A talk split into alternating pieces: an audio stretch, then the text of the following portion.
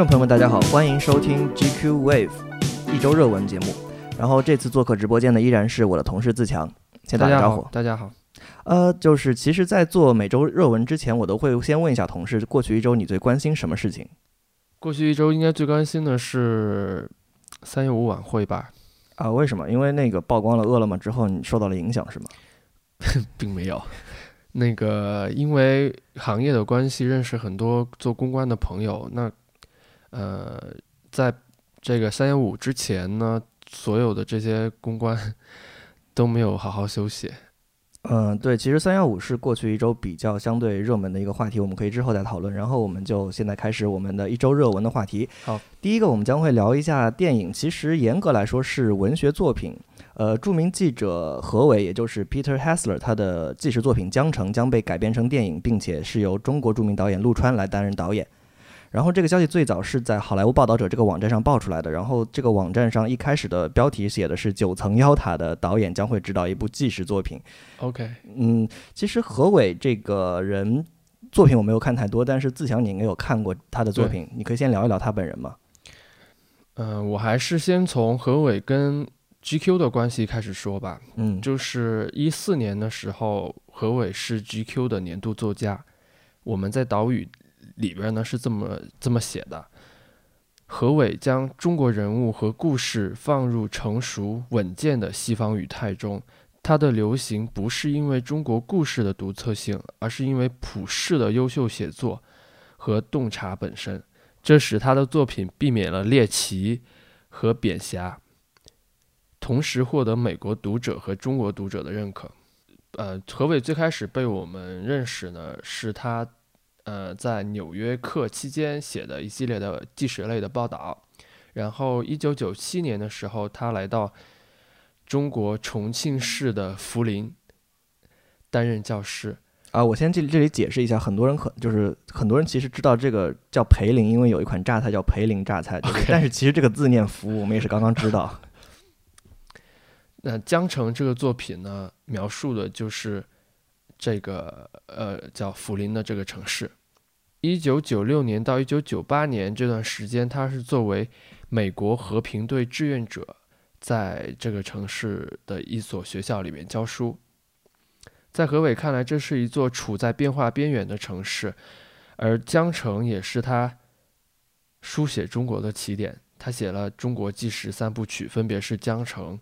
甲骨文》和《寻路中国》。呃，然后这部片子的发行方将会是逃亡者影业。呃，我们可能不太熟知这个发行公司之前的一些片子，但是他们在他们的公开声明中表示，他们之所以邀请陆川来作为这部电影的导演和监制，主要是因为不光是因为他们，呃，不光是因为陆川的《可可西里》等作品受到美国电影界的认可，并且因为原作者何伟，就是 Peter Hessler，在中国期间曾曾经看过陆川的。陆川的作品，并且赞赏他的作品具有跨越国界和民族的普遍人性关注。呃，其实陆川在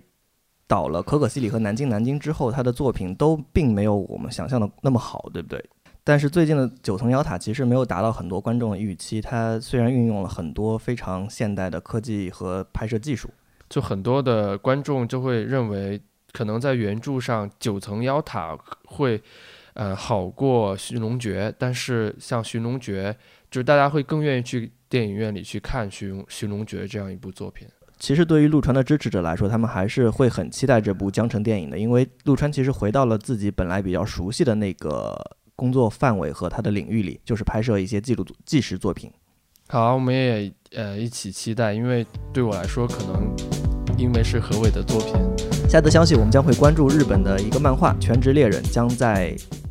将近休刊一年之后，重新开始连载。然后这则漫画的重新开始连载的消息是在周刊少年 Jump 上发布的。然后它的作者富坚义博，其实在全世界范围内都有比较怎么说比较差的口碑，因为他经常 差了口碑。呃，其实富坚在整个漫画界都是出了名的挖坑大王，就是说他挖了坑不填，因为本身《全职猎人》这个漫画它本身从故事性和人物设定上。都非常的优秀，然后全世界都有很多的粉丝，但是富坚又是因为，嗯，可能是被粉丝惯的，他经常就画着画着就不想画了。呃，我刚好在微博上面看到一个也不是段子，就是在杂志呃，在他的出版物上面写的一个呃，富坚老师给想成为漫画家的人的建议。第一条是，请多磨练剧情这方面的技巧。第二条是，如果你讨厌劳心劳力，那么就创造出一个很厉害的角色，接着让那个角色自由发挥。然后第三条是，想成为漫画家的话，应该没时间画画才对。其实，在这一点上，就富坚其实很像写《冰与火之歌》的乔治·马丁，他们都是很早的就被粉丝们用版税和各种。钱喂饱了，然后他们就不觉得需要去花力气把这个作品更新完。然后现在马丁也是，就是每每天其实每年都在外面跑各种读书会，就不把他的生工作重心放到他的那个是写作上。富坚和马丁应该是现在漫画界和文文学界两个最有名的老梗了。对对对，就是现在读者已经把心放宽了，就基本上抱着得之我幸，失之我命的心态。嗯，但其实就说到这点上，你是你会不会觉得作家还是稍微过得苦一点才会出现伟大的作品？我觉得如果我联系到上一条何伟的作品的话，我觉得他过得不能说是苦，可能他过得就是他不会被养尊处优的在屋子里去写作，或者说过得非常的安稳，他一直都会在世界各地的去跑。去发现那他的他的题材，现在何伟就已经去了埃及，是吧？对，定居在埃及。对，下一则消息跟我们每一个人都息息相关，因为是关于每一个人自己的家乡的。呃，据报道，今年的全国城市等级排名已经出炉了。呃，他们分别是一线城市有北京、上海、广州、深圳、天津；二线城市分为二线发达城市、二线中等城市和二线发展较弱城市。二线发达城市中包括杭州、南京、济南、重庆、青岛、大连、宁波、厦门；二线中等呢，中间有成都、武汉、哈尔滨、沈阳、西安、长沙、长春、福州、郑州、石家庄、苏州、佛山、东莞、无锡、烟台、太原；二线发展较弱城市有合肥、南昌、南宁、昆明、温州、淄博和唐山，剩下的就是三线到六线城市了。嗯，我想问一下，就是这个，呃，排名的来源是什么？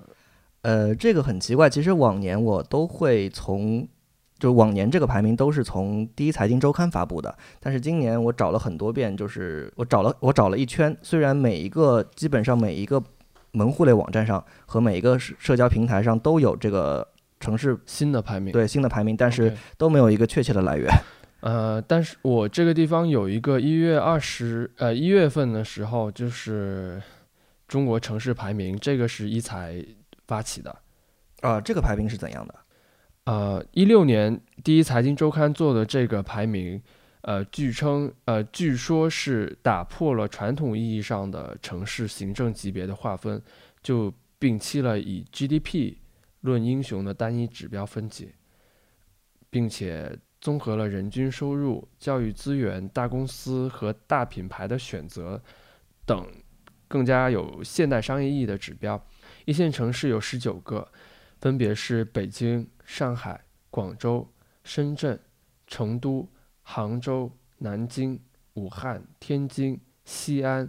重庆、青岛、沈阳、长沙、大连、厦门、无锡、福州，还有济南。哦天哪，我的家乡无锡居然在一线城市里面。我没有看到我的家乡，我们进入下一个话题吧。好。下一个话题其实跟现在大公司中的白领都非常有关系。微信即将推出一个企业版的微信，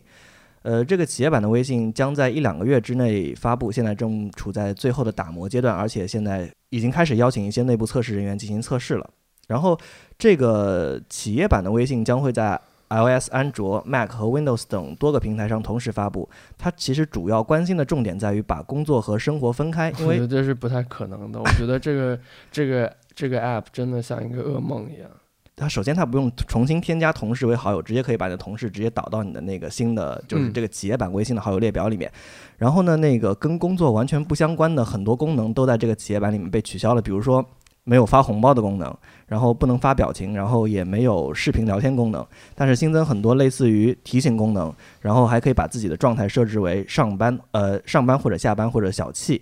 然后呢，同时还有一个多方会议的功能。而且我觉得最 tricky 的其实是有一个阅读回执的功能，就是这个功能一开始都是在那个 iMessage 上面的，但是我觉得这个功能对我来说非常的实用，因为当我和同事交流的时候，同事会故意选择性的忽略我发过去的一些工作相关的这个微信。对，就是没有办法假装没有看到，然后说啊不好意思，刚才在忙，然后现在才看到，对现在才给你回啊，就不能再这样了，好，好，我好焦虑啊。但是，但是，但是我为什么说它是噩梦呢？因为我不知道这个具体用起来会是怎么样的。嗯，这个还但是得一两个月之后。对，但是因为互联网的存在，因为我们呃几乎都会处在一个不会断网的这样一个环境里面，它意味着我们的工作时间可能会被无限的拉长。对也就是说，当我下班之后，我可能手里还握着一个。一个公司的通知，或者说是一个工作任务在手中。当然，如果没有这个企业版的话，我们平时用普通的微信也会面面面对这样的情况，也就是说，我们嗯有可能十一点的时候还在工作。对对对，其实他号称着把工作和生活分开，其实不可能，他可能只是想推他其他的功能而已。可以打卡，可以记考勤，可以报销，你不觉得这个更是噩梦吗？我觉得这个阅读回执应该应该运用到那个普通的这个微信里。不行，这样太不友好了。我觉得取消阅读回执就是根本就是为中国人量身定制的。呃，我们下一则消息跟一个公司和一个明星有关系。呃，上周有网友爆出周杰伦将会担任唯品会的首席惊喜官。首先，他们爆出的是一张工牌的照片，工牌上面赫然写着周杰伦的名字和他的职务是首席惊喜官。然后，首先我要说一下唯品会这个公司，可能很多听众都不知道，其实其实这是一家从二零一二年开始就已经成立的电商，它主要做的是特卖领域的细分领域。所谓特卖，其实说直白一点就是打折。本来这只是一个捕风捉影的消息，但直到周五晚上，唯品会在官方微博上发布了一则声明，是一条长微博，然后就微博配的文字就是“对我们就是要签约周杰伦来当唯品会的 CJO”，然后这里面就把他的 title 也说了出来。嗯，这个 CJO 呢，呃，首席惊喜官为什么是 CJO 呢？但我们看了一下，它本来它这个英文应该是 CXO，呃，这个 X 呃是什么意思？可能是 experience，好但是现在呃，唯品会把这个 title 呢改成了 CJO，因为就是把 X 剃掉，替成了那替成了周杰伦的 J。在词条上面呢，首席惊喜官被解释成呃用来组织员动员工活动的这样一个公司职位。唯品会希望周杰伦能够为消消费者带去更多的惊喜，而且他们认真的说，这不是一个挂名的行为，嗯对，嗯不是一个闲，也不是一个闲职。但其实我们都能知道是，其实只是一个挂名的行为，因为近年有很多的明星都会加盟这些大公司，然后去担任一些职务，比如说何炅就加入到了阿里音乐担任 CCO，就是首席内容官，然后王力宏也加入了腾讯，加盟了 QQ 音乐，就是这些品牌都或者这些公司，他们都希望通过这些明星来为他们站台，然后甚甚至说担任他们一个职务来扩大他们自己的营销范围。或或者说，为什么会给我们这样的一种印象呢？是因为可能到目前为止，明星在入职一个企业之后，他的呃他的一些影影响，可能最突出的是体现在他在娱乐界的一些影响，但是他可能在对公司的一些发展的这些影响上面，是我们就是普通的用户或者说是消费者不是特别了解的，所以才会给我们这样一个呃。一个有可能是误解，就是认为说他们其实只是来给这企业站台。嗯嗯，对，而且就是其实为了让这些明星来入职这些公司，这些公司都会来设立一个之前并不存在的 title。这个风气其实最早从硅谷那些创业公司就就流传过来了。我搜了一下，在网上所有 C 加一个字母加一个 O 的那个 title 一共有二十六个。也就意味着从头到尾都有一遍，对。然后就是为了，就是这些其实都是他们新增的用来搞噱头的 title，但也都是为了这些入职他们公司，但是可能在 title 上没有一个特别明确的位置的一个职位，所以才增设了这么多职位。接下来我们将聊到的话题是二零一六年全球最佳机场我们最喜欢的一个话题。啊，对，之所以说我们最喜欢，是因为其实我们作为编辑这个行业，经常需要一天到晚出差，然后出差的话，接触最多的其实就是对，就是对一个国家的第一印象就是这个国家的机场，对。呃，然后这个名单是由一个叫做 Star Treks 的公司来发布的。这个公司是这个公司是一家以英国为基地的顾问公司，其主要业务是为航空公司进行服务调查和意见评测。然后在今年的榜单中，排名第一的是新加坡樟宜机场，这也是这个机场连续第四年获得这个殊荣了。呃，然后在这个榜单上，除了第一名新加坡樟宜机场之外，剩下的是首尔仁川机场、慕尼黑机场。东京羽田机场、香港国际机场、名古屋中部国际空港、苏黎世机场、呃伦敦希斯罗机场、关西国际机场和哈马德机场，可以发现很多都是亚洲的机场。虽然中国的机场都没有进入这个榜单的前十，但是也有一个关于中国机场的排名。排名前三的分别是北京首都机场、上海虹桥机场和西安咸阳机场。新加坡樟宜机场我没有去过，但是在那个。它的获奖词上面写着，这个机场不光有屋顶的泳池、电影院，甚至还提供免费的足底按摩服务。你是去过这个机场的？你对有做过免费足底按摩吗？没有。那但是我觉得一个机场，就我觉得大部分人评价一个机场，可能其实不是这些服务或者说这些设施。也就是说，我觉得在大多数情况下，我们对一个机场的印象，除了来自于它的各种，呃，它的装修。或者说是它的一些基本的设施，最重要的其实它方不方便嘛？因为在机场，在机场这个地方，毕竟它不是用来游玩的，它还是一个呃时间其实是非常重要的一个元素。嗯，我觉得从这个这些排名里面，应该前十名我们呃至少我们去过的，基本上都属于非常非常便利的那些机场。亚洲机场比较多，可能是因为亚洲机场都比较新吧。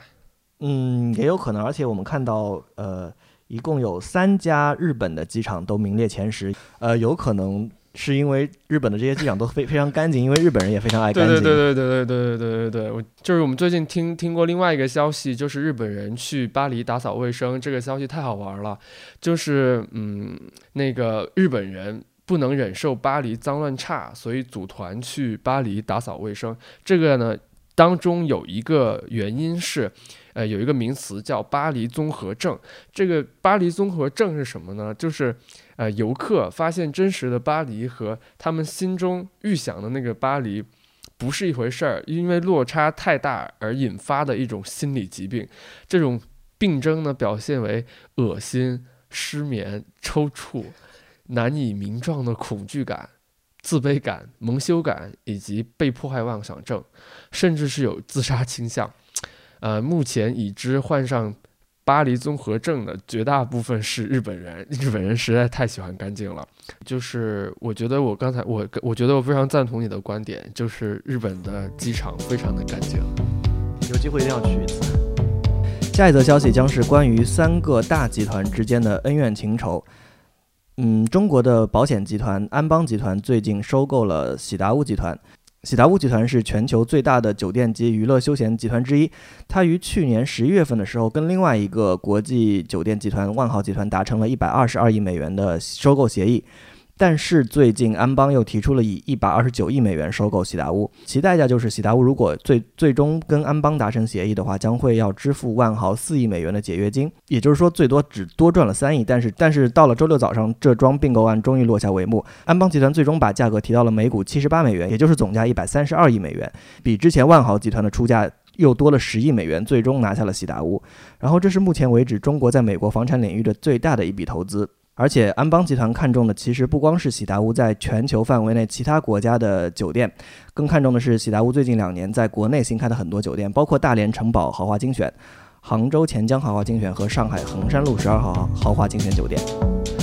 好吧，我们还有三件事情要聊。嗯，OK，第一件事情是本周二零一六年巴塞尔表展在瑞士巴塞尔开幕，我们这次其实派了不少编辑前往巴塞尔表展。对我们去，应该说这一次我们会有一些新媒体的一些尝试吧。听众可以在我们的微信平台上看到我们关于这次巴塞尔表展的报道，包括我们把靳东带去巴塞尔拍了一些视频。巴塞尔表展是每年钟表界最重要的事情之一。巴塞尔是瑞士的第四大城市，仅次于苏黎世、日内瓦和伯尔尼，其实是一个非常小的城市。但是呢，从一九一七年开始。瑞士巴塞尔样品博览会就开始在这个城市举办，并且成为了巴塞尔钟表展的前身。每年全世界所有的钟表品牌都会在巴塞尔上发布他们的新品。因为其实鉴于高级腕表是一个入门门槛非常高的话题，我们把这次巴塞尔表展的所有内容都放在了我们 GQ 中国的微信公众账号上面。呃，感兴趣的听众可以在微信公众平台上搜索 GQ 中国来找到我们的公众账号，并且可以在我们的周四周五、周六三天的推送中看到本次巴塞尔表展的全部内容。其实为了做这次巴塞尔表展，我们把周四和周五的 GQ Daily 全部集中在了表展的内容上面，所以，嗯，相对一些其他方面的的新闻也就相对减少。所以这次我们 GQ Wave 的一周热文有很多内容都是来自于 GQ Daily 的微博。对 GQ Daily 的微博已经全部改版了，然后内容其实挺好玩的，也欢迎大家到微博去跟我们一块互动。好，我们进入最后第二条消息。这则消息是关于 Facebook CEO 扎克伯格的，他最近来到了中国。其实最开始是本周五，扎克伯格在自己的 Facebook 主页上晒出了一张照片，他在雾霾中跑步穿越北京天安门，然后很多网友调侃说，这真是最贵的一台吸尘器。吸尘器，OK。然后很多网友猜测他此行来中国可能是为 Facebook 进入中国来做公关，其实他最主要的目的是来参加本周六上午在中国举行的中国发展高层论坛。这个会议全称中国发展高层论坛二零一六年年会，由国务院发展研究中心主办。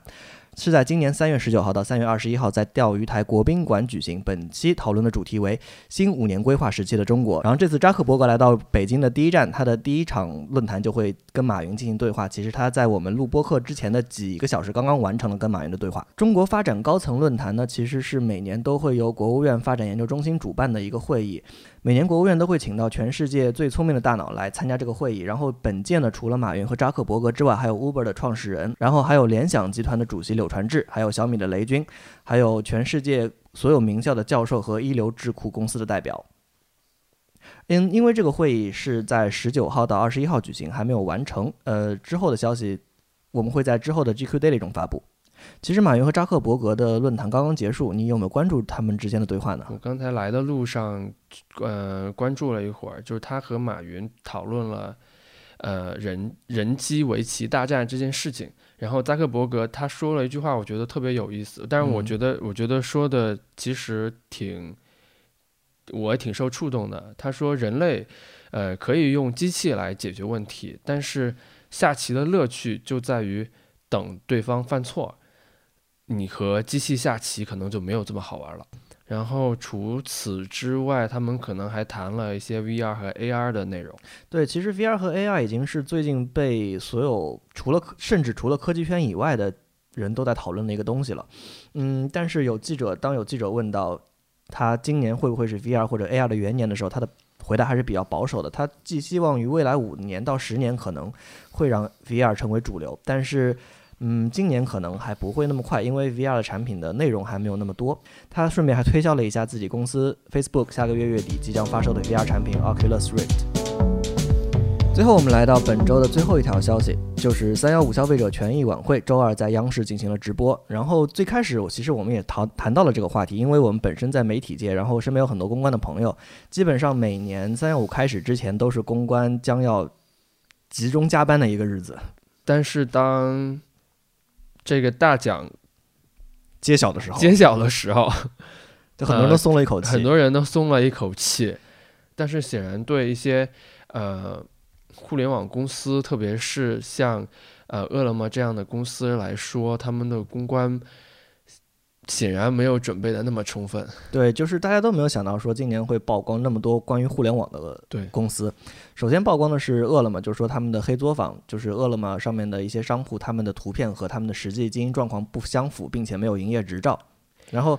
直接的影响就是第二天我打开饿了么，然后很多商铺都已经关停下架了。然后接着北京市食品药品监督委员会就直接约谈了饿了么之类的外送平台。对，但是这个对我来说可能也没有那么意外，因为食品安全这一块一直是三幺五非常重点的一个一个关注的领域。嗯，其实我也不是很意外，但是其实我意外的点可能跟你不太一样，就是因为最近两年所有的新的模式、新的商业模式都是出现在互联网平台上面的，没错，所以更有可能让这些记者把他们的嗯目光去聚焦到这个法制可能还不是很健全的领域。OK。但除此之外，我觉得还有一些细节是我一直比较介意的。也就是说，我不知道在其他城市是怎么样的，至少在北京这个城市，你会发现，因为呃订餐平台的蓬勃发展，在呃北京的各大各每一条路上都聚集着或者穿梭着各种各样的卖外卖送餐。车对，主要就是三个颜色嘛，蓝色、黄色和红色。对，主要是红色。对，但是就也就是说，在这些嗯送餐车呢，对我之前在出租车上跟司机师傅聊天的时候，他们当然不是我主动聊的啊，啊，然后那个他们就会告诉，他们就会抱怨说，现在在开。开车的时候，他们严重受到了这些外送车辆的影响，因为他们这些因为是摩托车，他们首先赶着去送餐，他们要赶准准时，嗯，然后在红绿灯对他们来说基本上是无效的。我有几次也差点会被这这些送餐车撞到。嗯嗯嗯，我觉得这可能是在不管是在互联网之外，或者说是在食品之外。另外一个我们需要去关注的维度，对，嗯，好，本周我们就聊到这里了。好，这个礼拜公关朋友都辛苦了，下个礼拜大家就好好休息。那以上就是本周 GQ Wave 一周热文的全部内容了。我们欢迎你通过邮件向我们发来意见和反馈，你可以发送邮件到 lab at gq dot com dot cn。我们下周再见。